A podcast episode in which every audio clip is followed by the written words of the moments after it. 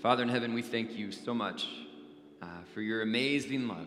And we ask now, God, that through the teaching and the reading of your word, once again, our lives would be found honorable to you. God, Holy Spirit, come and use me, use the words of these songs, the prayers of your people, and fill this place in a way that only you can, God. We humbly submit ourselves to you and bring ourselves before your throne and declare you as our King. May you forever be exalted. In Jesus' name, amen and amen. Thank you, church. You may be seated.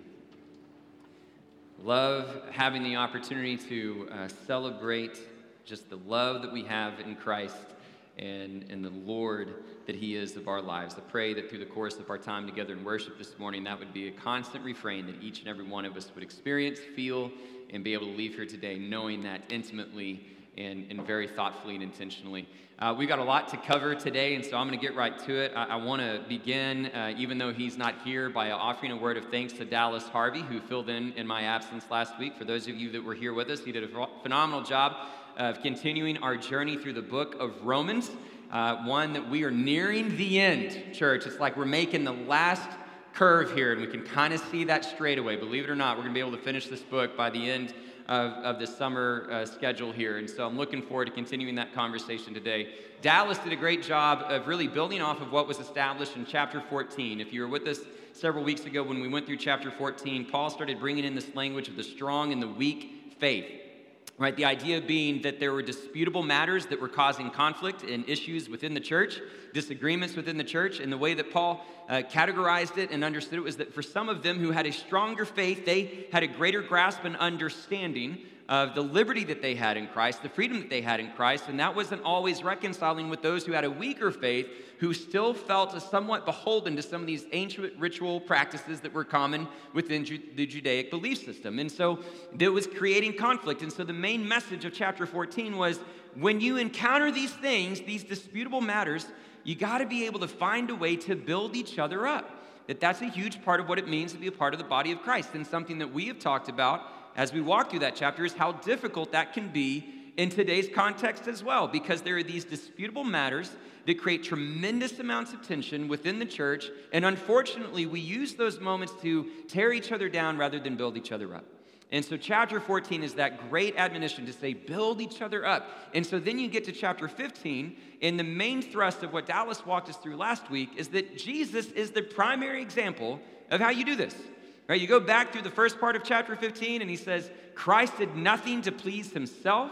Uh, he encourages the church there that they should have the same attitude and mind as Christ Jesus, and that we should accept one another just as Christ accepted us. And so you have three different points in the first part of chapter 15 where Christ is held up as the primary example of how you manage these sorts of relationships and build one another, build one another up within the church. And so that's what we've been able to talk through. And now you get to a noticeable shift in chapter 15. Uh, what, what is essentially happening when we pick it up in verse 14 today is Paul now changes kind of tone, he changes uh, his whole discussion and his focus to begin to prepare for these concluding remarks. And in many ways, here in this part of chapter 15, he revisits some of the earliest ideas and themes that he introduced all the way back in chapter 1. And so, in order for us to, to have a good understanding of how those things connect, we're actually going to start by looking at Romans chapter 1, verses 8 through 15. I'm going to read it to you, we'll have it up on the screens, and you'll see how many of these ideas that he presents in this introduction are brought up again here in the later part of chapter 15. So, follow along with me in chapter 1, starting in verse 8. Paul says, First, I thank my God through Jesus Christ for all of you because your faith is being reported all over the world. God, whom I serve in my spirit and preaching the gospel of his Son, is my witness, how constantly I remember you in my prayers at all times. And I pray that now at last, by God's will, the way may be opened for me to come to you. What you're about to see as we get to chapter 15, and he's about to reiterate it here in chapter 1, is that one of the main reasons Paul is writing the letter to the church in Romans is because he wants to come visit them. Right? This is, this is like a, a precursor to say, hey, I'm on my way. I'm, I'm preparing a visit. Look at how he continues that. He says, I long to see you so that I may impart to you some spiritual gift to make you strong. Right? That is, that you and I may be mutually encouraged by each other's faith. I do not want you to be unaware, brothers and sisters, that I planned many times to come to you, but have been prevented from doing so until now, in order that I may have a harvest among you just as I've had among the other Gentiles. For I am obligated both to Greeks and non Greeks, both to the wise and the foolish. This is why I'm so eager to preach the gospel also to you who are in Rome. So essentially, what Paul says here in the introduction I, I want to come visit you. I've tried many times. I've been prevented from doing so until now, and we're about to see what had caused that delay here in chapter 15. Uh, and so I want to do this, but i I'm encouraged by what I hear about you across the world. I'm encouraged by what's happening uh, within uh, your church. And so I hope that when I come, we can mutually encourage one another because I'm obligated to the Greeks and to the non Greeks. And I am eager to preach this gospel to those of you who are in Rome. And so it's almost as if when he gets to that statement in chapter 1, verse 15, where he references, I'm eager to preach the gospel, that he just decides, I'm going to go ahead and do it. And for essentially the next 15 chapters, 1 16 through 15 13, Paul explains the gospel. Right? We get that thematic verse in verse 16 and 17 where he begins to introduce this idea that righteousness comes through faith, and he unpacks that extensively and begins to walk through all of these different things related to the gospel. And now, when he gets to chapter 15, he gets to this statement where he kind of continues to work towards how you're going to build each other up, and Christ is the example.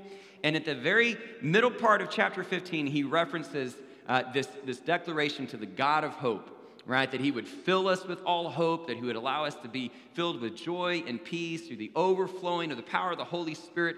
And that kind of serves as a bookend or, or an end uh, section of this long exploration of this gospel presentation.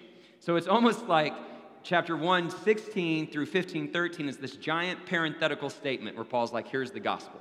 And so now he's returning to some of these earlier themes. Now he's returning to explain exactly what his purpose was to do. And so when you get to this transition and this shift, and you have this statement about the God of hope, filling us with all joy and peace and the overflow of hope. What that is about to do is to show us exactly how that hope has shaped Paul's life. And, and I want to make that connection before we read it in chapter 15 today, because uh, what we've been talking about all year, right? Our theme for the year is what does it mean to live courageously? Right? How do we have the courageous life? And one of the things that we have to constantly go back to is to remember that the courageous life is anchored and tethered to hope.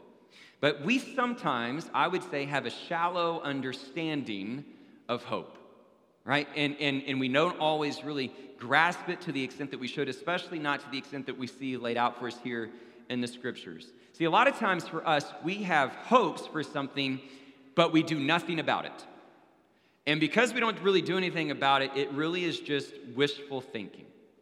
But when a hope is based in reality, when it's based in confidence, well, well it creates motivation, it creates drive, it creates ambition, it creates work, and all these other different sorts of responses. Let, let me give you an example. Perhaps maybe the easiest way to explain this is to draw from childhood experiences, especially as many of us probably have our own stories of what, th- what we dreamed about, what we hoped to be when we were growing up.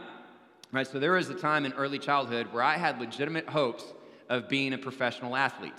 Right? Don't laugh, but I did. I see some of the snickering out there. It's okay though. Uh, but I did, man. I was like in my kitchen dribbling the basketball. I was out in the driveway shooting hoops. I'd get the ball or the baseball bat hit off the tee. And there were numerous times where I had like legitimate hopes of being the guy that could hit the game winning shot or the ninth inning home run to win it for his team. Like I had those hopes. Then I got older and I realized that I didn't really have the athletic ability nor the genetics to make those hopes a reality. And so it became more of a wishful thinking. And as a result, I didn't really do anything seriously to pursue the hope of becoming a professional athlete, correct? It was based on wishful thinking, though it was still a hope. Contrast that to the hope that I had to be in ministry, right? I start getting serious about my faith, and I can begin to see, no, that is actually a reality. That's something that can actually happen. And so it changed my whole approach to life. I started being more involved in church. I started going to seminary. I started working in churches, and it positioned me to make those hopes a reality. And so that's the difference, right? The difference is, is that when we have some hope and it's based in something that we don't really believe is attainable, it becomes wishful thinking. But when we legitimately believe it, it changes our whole orientation. It gives us ambition, right? If you were to look at the definition for ambition, right? It means to have that strong desire, that passion, and a determination to achieve certain, certain things, and even to put in that hard work and diligence to pursue it. That's ambition. And I say that to you because my fear is that more often than not, for us in the church or for us as believers, especially in our context, we take the things of the gospel and the hope that we have in the gospel, and we really have a shallow understanding where it really just kind of feels like wishful thinking. And we so we don't really do much with it. Right? It's there in the distance. But I don't know that we truly believe it and cling to it to the extent that we should. But when we actually believe, when we actually believe in Jesus' return, when we believe in the resurrection of the dead, that all things will be made new, when we believe in the power of the Holy Spirit, it should ignite within us a gospel oriented ambition. And that's what Paul is about to unpack for us. He's going to model it for us and demonstrate for us. And my hope for us this morning as we look at it today is that each of us can be encouraged and challenged individually to live a life with that sort of gospel oriented ambition. And that then, by extension, collectively as a church, we would be known as a church that has that sort of ambition.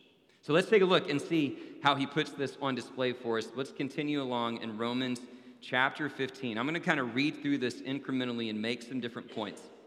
Uh, starting in verse 14, he says, I myself am convinced, my brothers and sisters, that you yourselves are full of goodness, filled with knowledge, and competent to instruct one another. So, again, go back to chapter 1 right? I've heard of your faith, it's been shared all over the world. I know that there are good things happening.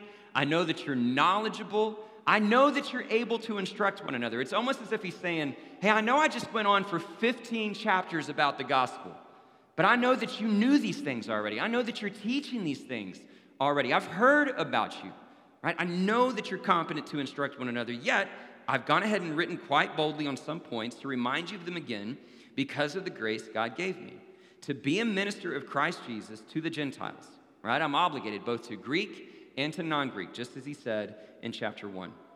He gave me the priestly duty of proclaiming the gospel of God so that the Gentiles might become an offering acceptable to God, sanctified by the Holy Spirit.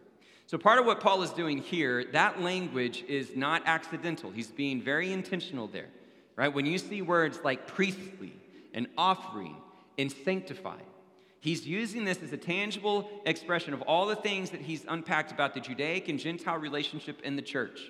Right? He's saying there was a time where there was just a high priest who could only bring certain offerings to provide sanctification for the people. But because of what we see in the gospel, the, the movement amongst the Gentiles is not something new. It still has its roots in these priestly responsibilities right? It has its roots there, but, but everything has been reshaped and redefined in the people of God. So that Paul himself now serves as a priest, which is a reminder that you and I, when we receive the gospel of grace, we too become priests, priesthood of the believer, right? That we have this responsibility to take the grace that we have received and share it with others. And when we do, Similar to what Paul does here, he, he takes it to the, to the Gentiles, and by bringing this work to the Gentiles, he is presenting the Gentiles as an offering to the Lord. Here's, here's what I'm bringing before you, Lord.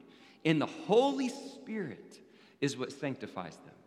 Not the blood of an animal, not, not the sacrifice of the great high priest, but the work of the Holy Spirit sanctifies and renews people. And so, so Paul brings this correlation in and helps redefine this new identity of the people of God, but keeping it tethered to this historical roots that we have with the Judaic practices of temple worship. So then he continues Therefore, I glory in Christ Jesus in my service to God. I will not venture to speak of anything except what Christ has accomplished through me in leading the Gentiles to obey God by what I have said and done by the power of signs and wonders through the power of the Spirit of God. So again, Paul's just simply saying, all I'm sharing with you are the things that God is doing through me in this ministry to the Gentiles. Right? What he's trying to say is that these signs, these wonders, these stories, these testimonies, these churches being planted, all these things, this is evidence of the power of God, the Spirit of God at work. All he's doing is being used by God. And so he's using that to validate and substantiate the work amongst the Gentiles. And so, having said all that, we now get an insight to kind of what Paul's plan is, right? And, and how this is going to begin to take place and how it begins to reveal his ambition. Verse 19, second part of verse 19. So from Jerusalem all the way around to Illyricum, I have fully proclaimed the gospel of Christ. Let me stop right there. I want you to get a sense of where that is. I actually brought a photo for us today. Um, and I know it's far enough out that you can't see all the details of the villages and the lines, but the main point is to see those two red dots and that, that sweeping arch there that kind of shows you the region that Paul has been working.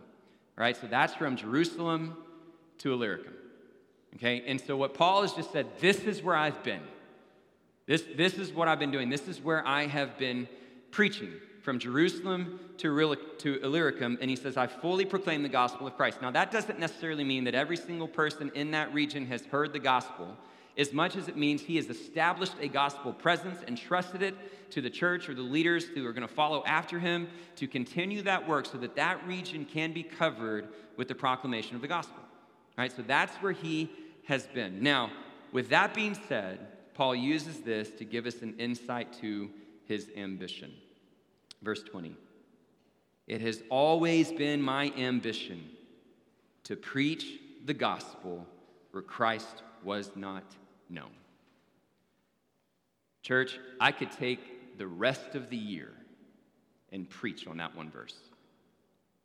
It has always been my ambition to preach the gospel of Christ where he was not known. This is the whole reason Paul is driven and motivated. This is the way in which he has oriented his life. And I would tell you, church, that is my hope and my dream for each and every single one of you and for our church as a whole, that our lives would be oriented around the ambition to preach Christ where he is not known. And that starts here in this moment, in this room today. So, what I want to do for a moment is that if there is anyone here today who doesn't know Jesus, I'm speaking to you.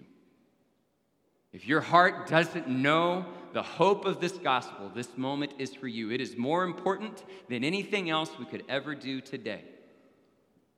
Is to make sure that every heart that has walked in here, whether you walked in here on your own volition, or you came against your will, or you don't even know why you're here, if there's a chance anyone in this room today doesn't fully know Jesus, let me remind you of what the gospel has done for you that the God that we serve loves you. He is a God filled with mercy and filled with grace, and He sees you and all of your brokenness, all of your pain, all of your shortcomings, all of your previous mistakes, your present mistakes, and all of your future mistakes. He sees you and all of that, and He loves you. And if you've ever questioned His love, look no further than Jesus because the God of the universe took on flesh and dwelt among us to reveal our Creator, to show you His compassion, to show you His truth, to show you His mercy, to show you how to live your life, how to make it through this world. And he confronts that brokenness, he confronts that sin. In the depths of his love that he carries for you is the willingness to lay his life down on the cross so that the penalty that brings us the healing we talked about earlier for all of our sins was laid upon his shoulders so that when he offered his blood and poured out his blood, you and I can find grace and mercy and forgiveness through the blood of Jesus Christ. Amen? But hear me, church. Hear me. The gospel is so much more than forgiveness for sins. Right? Because what happened through the course of human history and what we see in the scriptures is that the penalty for sin is death. And the way that you and I have this undeniable realization that we are shackled and broken and, and confined by our sin is the fact that every single one of us faces the inevitability of death. No one can run from it. It comes for us all in different ways, sometimes expected, sometimes tragically. But it runs us all down. And the hope of the gospel shows us an empty tomb. And what it shows us is so much more that you're forgiven for mistakes, but that you have a hope to face this inevitable reality of death and find victory through Jesus Christ. That's the gospel. Jesus Christ crucified, and resurrected. Do you know it? That's our sole ambition. If there's anyone here today who doesn't understand that or know that, what God has said is hear the hope of Jesus. Turn from your broken ways. Offer a life of repentance. Choose to make him the king and the Lord of your life, and he will restore you to a right relationship with him. That's the gospel. And so I want to encourage you if that's you, do that today. And do it courageously. Pray that prayer. Acknowledge your need for God. Make him the king of your life. And then come and tell me after the service. Come and tell a deacon after the service. Somebody else sitting on your row, another minister. Tell someone. One of the things that sometimes has, has always kind of bothered me is that somewhere along the way, we felt like we needed to make the decision to follow Jesus a secret. And we started saying, hey, with every eye closed and every head bowed, nobody's looking. Do you want to follow him? And I want to push back on that because they didn't do that. That's not how Jesus invited people. He didn't say, hey, all right, everybody, bow your heads, close your eyes, let, nobody knows. We can meet later. Like, if you want to follow Jesus, let the world know. Be proud of it, be courageous of it, and let the church celebrate that decision. This is our chief ambition to preach Christ where he is not known. So, Paul reveals that and challenges us in that same regard and makes it an example for us. And so, church, it starts here for anyone that doesn't know him, but it doesn't, it doesn't end here. Right? I could go on and on and on about every statistic about unreached people groups and countries within the 1040 window that should compel the church to go and send people overseas. We could talk about the 10,000 people within a two and a half mile radius of this church who say that they don't know or believe in the existence of God. There are so many different places that we can go distantly and nearby that allow us to take the hope of the gospel and preach it where Christ isn't known. May we be such a people with such an ambition. That's what Paul has demonstrated. Now, look at how he explains it. All right, he says, It has always been my ambition to preach the gospel where Christ was not known so that I would not be building on someone else's foundation. Rather, as it is written, those who were not told about him will see, and those who have not heard will understand. This is why I've often been hindered from coming to you. All right, so when he says, I don't want to build on someone else's foundation, he's not saying, well, I don't want to confuse like my doctrine with their doctrine. You know, I, I like contemporary worship and they like traditional worship, so I just want to avoid all that stuff.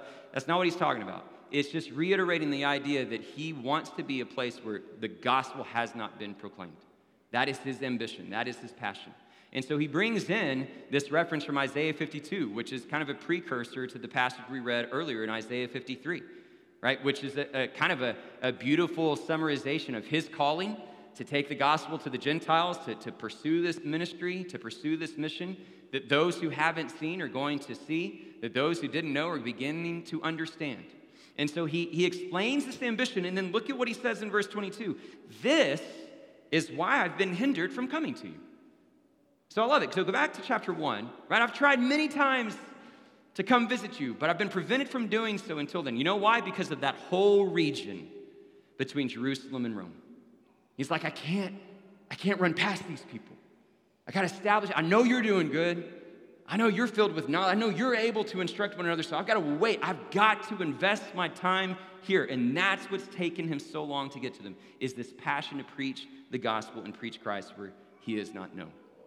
All right, so he explains uh, all of the ambition, and now we get into some very practical implications of how this is going to result in a future visit. And Paul begins to unpack both his long term and immediate plans. All right, so verse 23 says, But now there is no more place for me to work in these regions. So since I, and since I have been longing for many years to visit you, I plan to do so when I go to Spain. I hope to see you while you're passing through and to have you assist me on my journey there after I've enjoyed your company for a while. So uh, here's essentially what saying.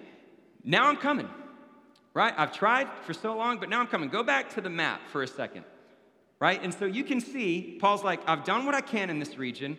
And now look, where's Paul's eyes? Where, where's his attention? Spain. What's between where he's been working in Spain? Rome.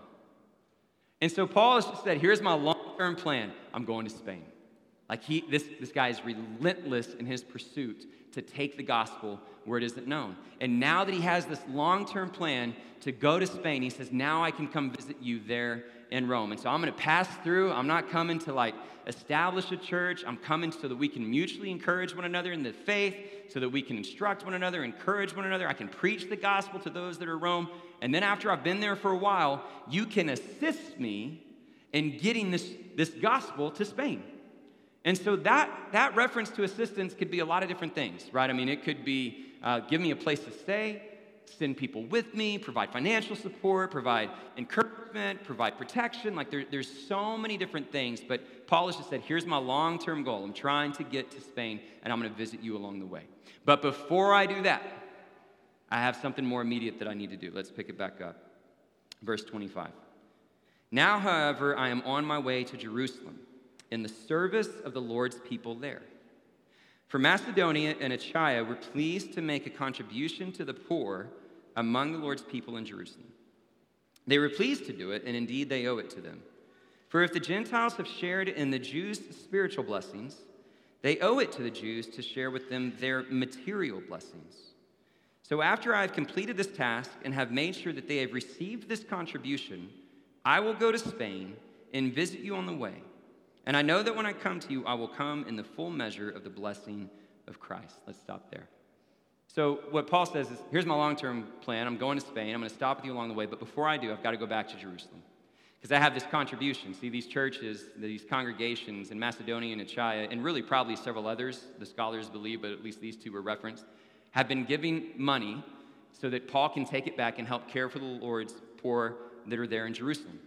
And so he's going back there and he says they were pleased to do this. In fact, it was owed, they, they owed it to him. And that doesn't mean necessarily that early churches had to pay some sort of a temple tax back to Jerusalem, but that this was inherent within them. That part of the reason they owed it to them is because he said, as Gentiles, we are beneficiaries of the spiritual blessings of the Jews.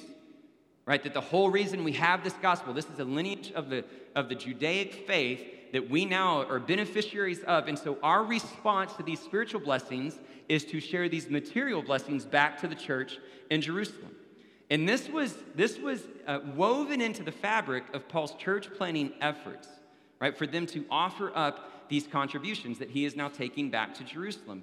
And I want to point that out to you. I'm not going to ask you to turn there, but you can see this even in his letter to the church to Galatia right? So, in, in the letter to the Galatians, in chapter 2, Paul explains a lot about his background, a lot about his history, and where he got his training and his learning, and all these other different things.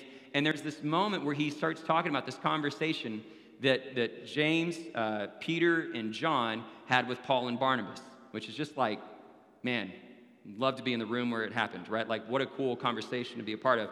And so, here's how he says it. You don't have to turn there, but I'll read it to you. In chapter 2, verse 9 James, Cephas, and John, Cephas being Peter, those esteemed as pillars, right? These are like the main guys of the apostles, gave me and Barnabas the right hand of fellowship when they recognized the grace that was given to me, right? They, they supported us, they, they saw what God was doing, and they endorsed it. They agreed that we should go to the Gentiles and they to the circumcised, right? And so here's the five of them they see that Paul and Barnabas have the Spirit of God and the favor of God working amongst the Gentiles. So they say, You keep going.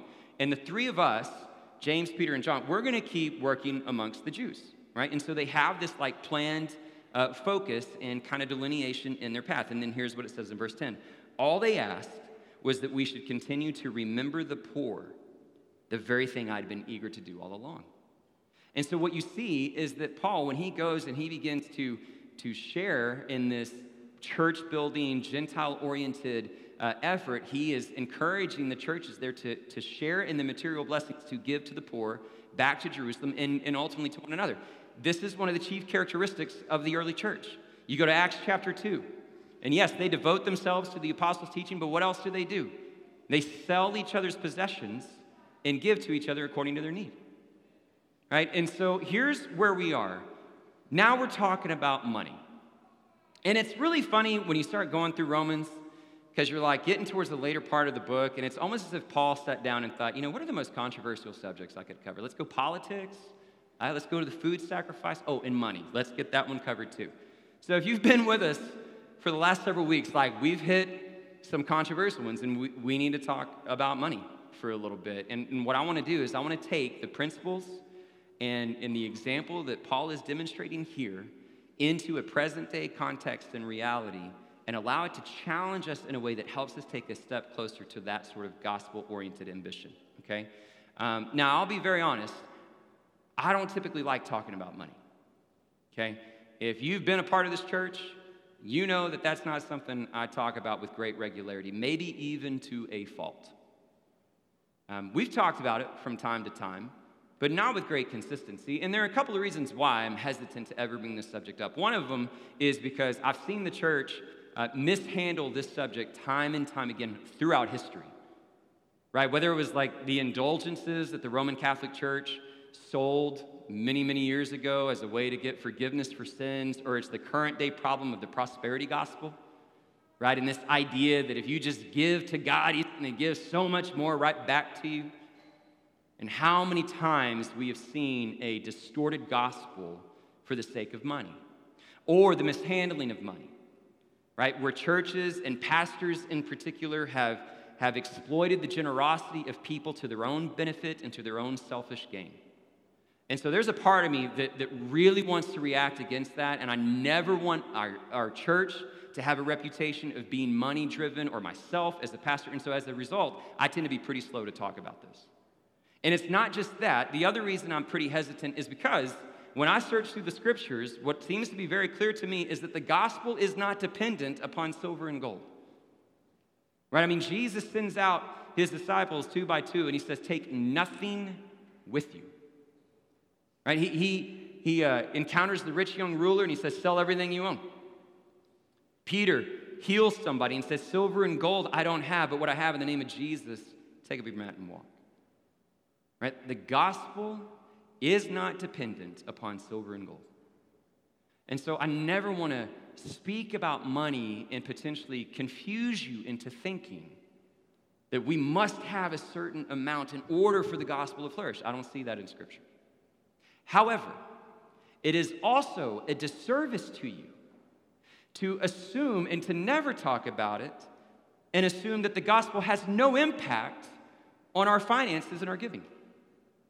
Because it consistently does. It is a regular point of conversation. So we need to talk about it today. All right, and so when, when we broach this subject, here are a couple of things that I want to make sure we don't lose sight of. I want to make sure that whenever we talk about money, whenever we talk about giving, we have the right mindset and we have the right posture. Okay? And so when I, when I talk about that, the first thing I want you to know is that when we talk about giving, the mindset that we need to have is that this is an act of worship. Regardless of how you give, where you give, how much you give, when you give, to who you give, it is an act of worship. Because right? here's the problem with the human heart right? As outlined in Romans chapter 1. The problem with the human heart is that we have exchanged the truth of God for a lie, and we worship and serve created things rather than the Creator. That's what he says in Romans 1. And so, how do you evaluate, how do you self assess the created things that you worship? There's a lot of ways to do it. One of them is to look at where you spend your money. Right? Because what you spend money on reveals objects of your affection.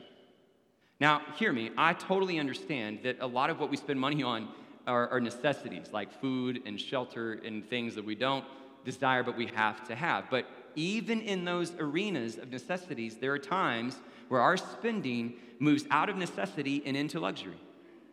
Right? And it, and it spills over into other subjects, not just necessities, but wants like uh, wardrobes or clothing or cars or vehicles or hobbies or interests or all these other things. And so you look at what you spend money on, it reveals objects of your affection, it reveals created things that we cling to. So when we give, what that does is it helps us loosen our grip on created things.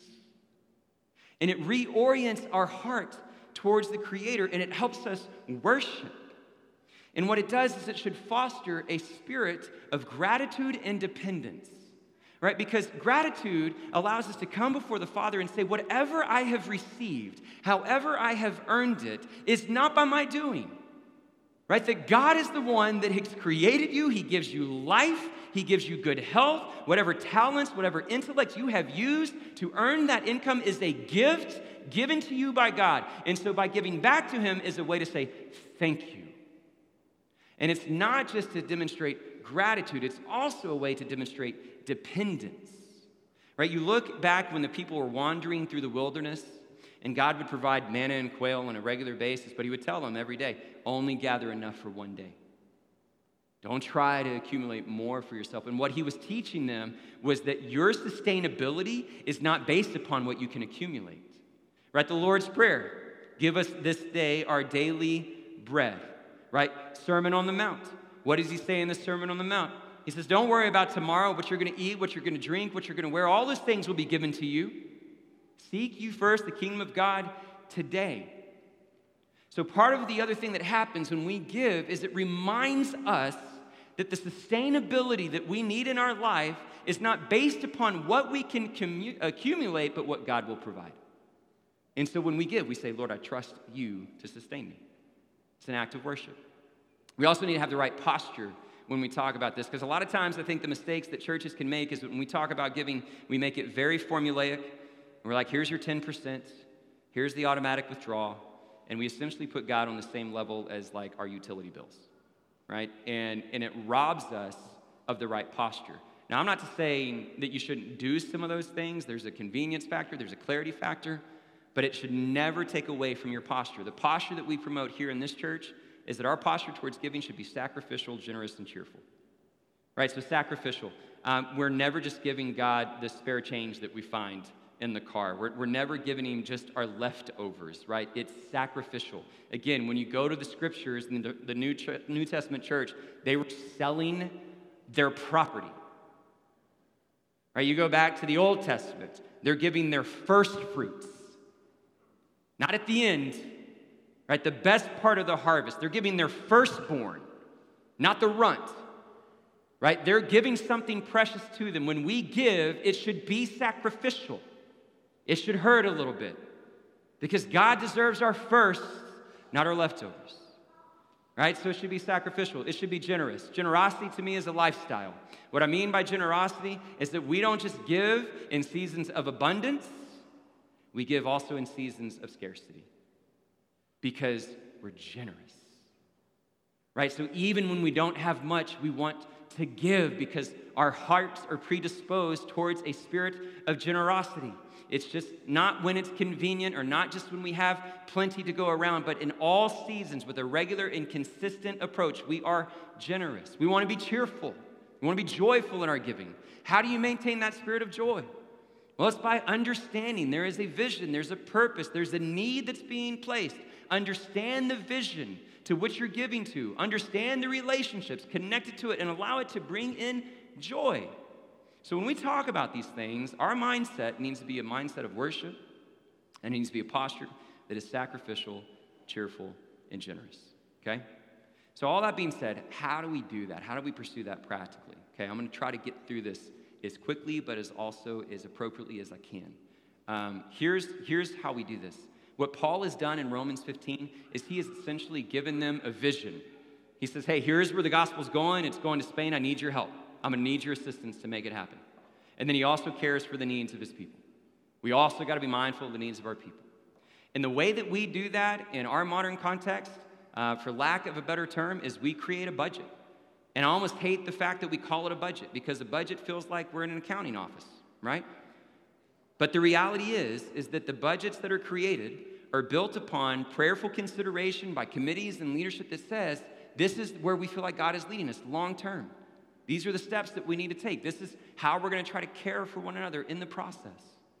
Right? And we put together these budgets. For, for our church, uh, our budget goes from October to September. That's our fiscal year. So we're in the last two months, basically approaching the last two months of our fiscal year. Uh, we put things together like the World Mission Offering. Some of you are sitting there going, What's the World Mission Offering? Uh, it's, it's another special offering that we've created to say, Here's how we pursue the missional endeavors of the church over and above the budget, right? So we put these things together to demonstrate God's vision and his plan for our community of faith. Okay, and so um, just to challenge us this morning, I want to let you know where things stand and how we're doing at this point. Okay, um, our overall budget for the year is about 1.3 million. And so if you were to look to that uh, year to date, you will see there on the screen uh, that we should be tracking at about 1.1 million. Uh, at this point in the year, our actual income is around 904,000, which means there's a difference of around $200,000. It's about 78% of the budget. Okay. Um, now, when we go through these statistics, the first things that I, first thing I want to say is, I'm deeply grateful for the generosity of this church. Um, nothing that I share today do I want to take away from that, but I do want to speak honestly about where we are. There is a shortfall, but whenever you talk about this shortfall of income to budget, you also have to consider income versus expenses. Okay, so the next slide here talks a little bit about income to expenses. So the good thing is, is just because we budgeted 1.1 million doesn't mean we went out and spent 1.1 million. We tend to be pretty mindful of those things and try to uh, hold back our expenses when we can. And so you can see there's been a lot of restraint. We've only spent around $995,000 up to this point in time, but there's still a difference of around $90,000. That's a challenge, right? Because just like in your home, if you spend more than you take in, you have to pay that off somehow. Right? And so, if anyone out there, if you're new to this church and you think UBC is just sitting on a pile of cash and we have like this treasure trove of resources and this huge savings account that we can just cover those shortfalls. We don't. Okay, here's how we've handled it. Uh, when we went through COVID as a church, we pr- participated in the payroll protection plan, uh, would allow, allowed us for two years or so to build up some budget reserves. And at one point, those reserves were a little more than $200,000. We started this fiscal year in October with about $124,000 of budget reserves. Because of that $90,000 shortfall, we're down to about 33. And if you're doing the math, we're on pace to completely deplete it by the end of the year, if not sooner. Okay, and so when we deplete that, it's not like we have a whole lot of other places to turn to to cover these shortfalls. And so what do we do? Like, what's our answer to that? Well, there's two, two things that I would put in front of you this morning. One is, is we've got to be mindful of our spending.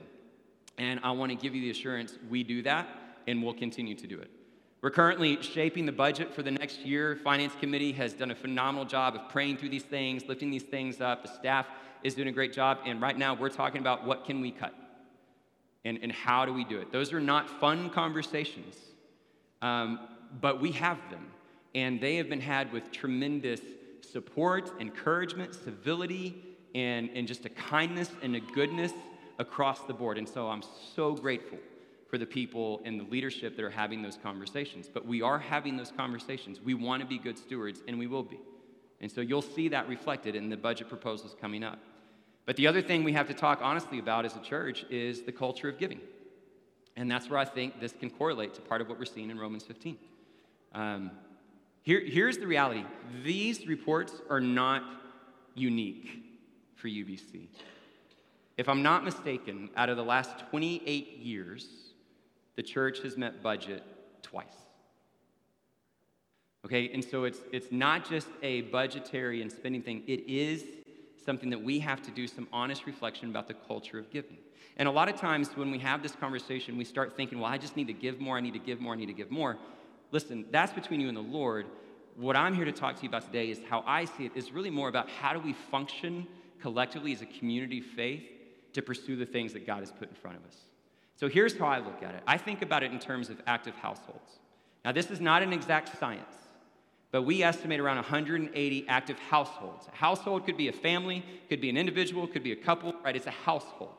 And, and that ebbs and flows, as you can imagine, but it's not like the distant relative that somehow got placed on our rolls and like is never here. We're talking about the 180 households that are regularly in attendance, involved, participating in the life and ministry of our church. Okay, so what we would love to see is that on a regular basis, on a monthly basis, we're seeing full engagement and participation from all those who are involved to pursue the vision of this church. What those numbers result in being is about 97, which is around 53%. Okay? And, and so, just to, to clarify that for you, what that means is that for every 10 households that you may cross through the course of a month, about half of them are contributing about half of the mark. And, and that to me is something that we've got to reevaluate. Right? And, and so the reason I'm sharing that kind of detail with you is because just in, in the sense that you were sitting there going, you know, I haven't given in a long time, but that's because I feel like the church is doing all right, or most everyone else is giving, and I'm kind of in the minority, or things along those lines, or I'll just get to it later. I, I want to challenge that mindset because it's diminishing the mindset of worship, the posture, and it's challenging what we can do collectively as the people of God to pursue the vision. Right? And so let me, let me talk to you about the potential that exists when we buy in and demonstrate that sort of ambition.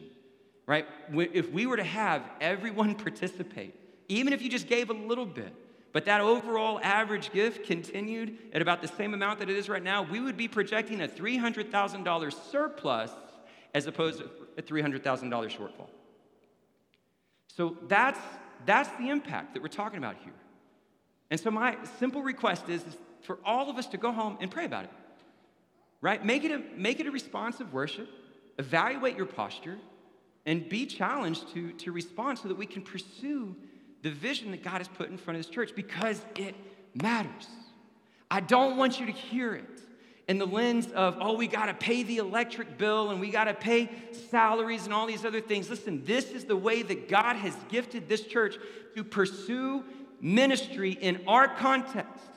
In our days, week after week, we have people gathering on this campus, coming in with overwhelming feelings of depression or grief or addiction, and they are finding freedom from those things because of the gospel. Children are coming here week after week, and they are being given the opportunity to hear the foundation of gospel truth. We are sending teams all over the world, and we are raising up future missionaries right? We're taking the gospel to Portland, to New York, to Houston, to Guatemala, Lesotho, Cambodia. We're taking the places where Christ is not known and we're proclaiming this truth. We were coming in here and beneficiaries of a building that many of us weren't around when it was built right? And we have this opportunity to be good stewards, to take what was handed to us from previous generations, hand it to future generations because it matters. It is bringing an opportunity for God to demonstrate the love and kindness and grace to those that need to hear it. I came to faith at a disciple now. It changed my life. And it doesn't happen without the overwhelming response and generosity of the Lord's people changes lives. And it demonstrates this posture of ambition. Right? And so Paul's sitting there going, Listen, I want to go to Spain. I need your assistance. I've got this offering to Jerusalem.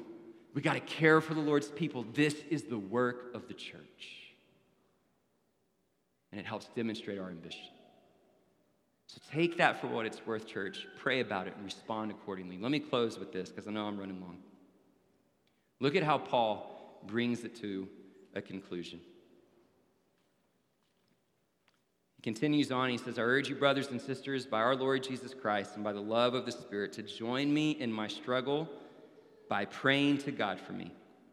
Pray that I may be kept safe from the unbelievers in Judea and the country, and the contribution I take to Jerusalem be favorably received by the Lord's people there, so that I may come to you with joy by God's will, and in your company be refreshed. The God of, be, of peace be with you, be with you all. Amen.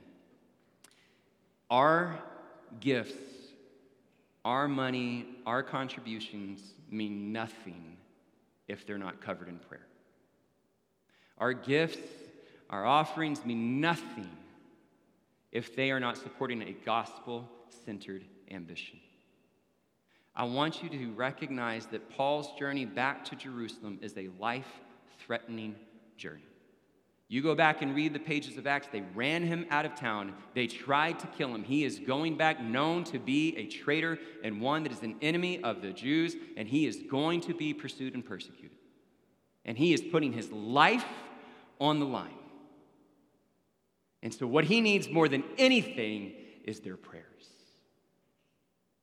But make no mistake, church, he moves forward with that sort of determination, with that sort of perseverance, because he has a gospel centered ambition. And he knows that the God of hope and the God of peace will see him through.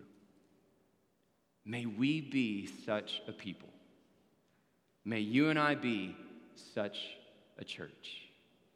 That we would be so fiercely committed that in every aspect of our lives, no matter what it may cost us, we are committed to taking the gospel of Christ where it is not known. Let's pray. Father in heaven, we love you and we thank you for who you are and all that you do for us. And we pray, God, that you would allow us to respond um, with a heart of worship. God, that you truly would be all that we need, you would be everything that we look for. And God, that whether it's in our giving, whether it's in um, our service, whether it's in our commitment to go across the world, wherever you may lead, God, help us to be known as people that have that God centered ambition. God, I return to those who are here today who have not yet known Jesus, God, that they would respond wholeheartedly to the hope of the gospel um, and they would give their lives to it. And God, the way in which we handle our material blessings would be a way that brings honor to you um, and would bring glory to you as we seek to live out that passion, that ambition, and that vision that you've placed upon this church. God, we love you, and we ask all these things to be used to your glory. It's in Jesus' precious and holy name we pray. Amen and amen.